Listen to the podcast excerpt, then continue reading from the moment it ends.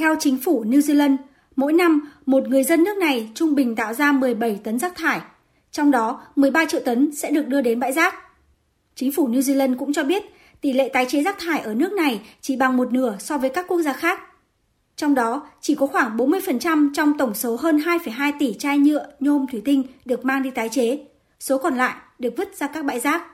Để tăng số lượng rác được tái chế và khuyến khích người dân chủ động trong việc tái chế rác thải, trong đó đặc biệt là chai lọ, chính phủ nước này vừa đề xuất một chiến lược mới.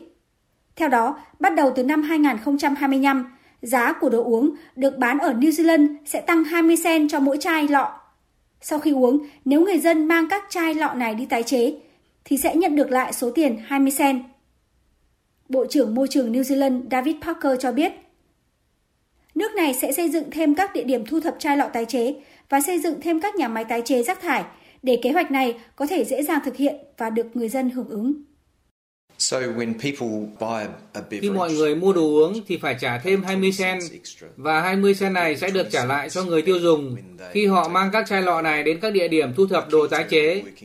Điểm mấu chốt để kế hoạch này có thể dễ dàng thực hiện, chúng tôi sẽ đặt thêm nhiều địa điểm thu thập đồ tái chế ở những nơi thuận tiện nhất, như siêu thị chẳng hạn. Hiện New Zealand cũng đang thi hành chính sách hoàn trả 10 sen cho một số chai lọ có thể tái chế mà nước này ban hành từ những năm 1980. Tuy nhiên, chính sách này đang tồn tại nhiều vấn đề.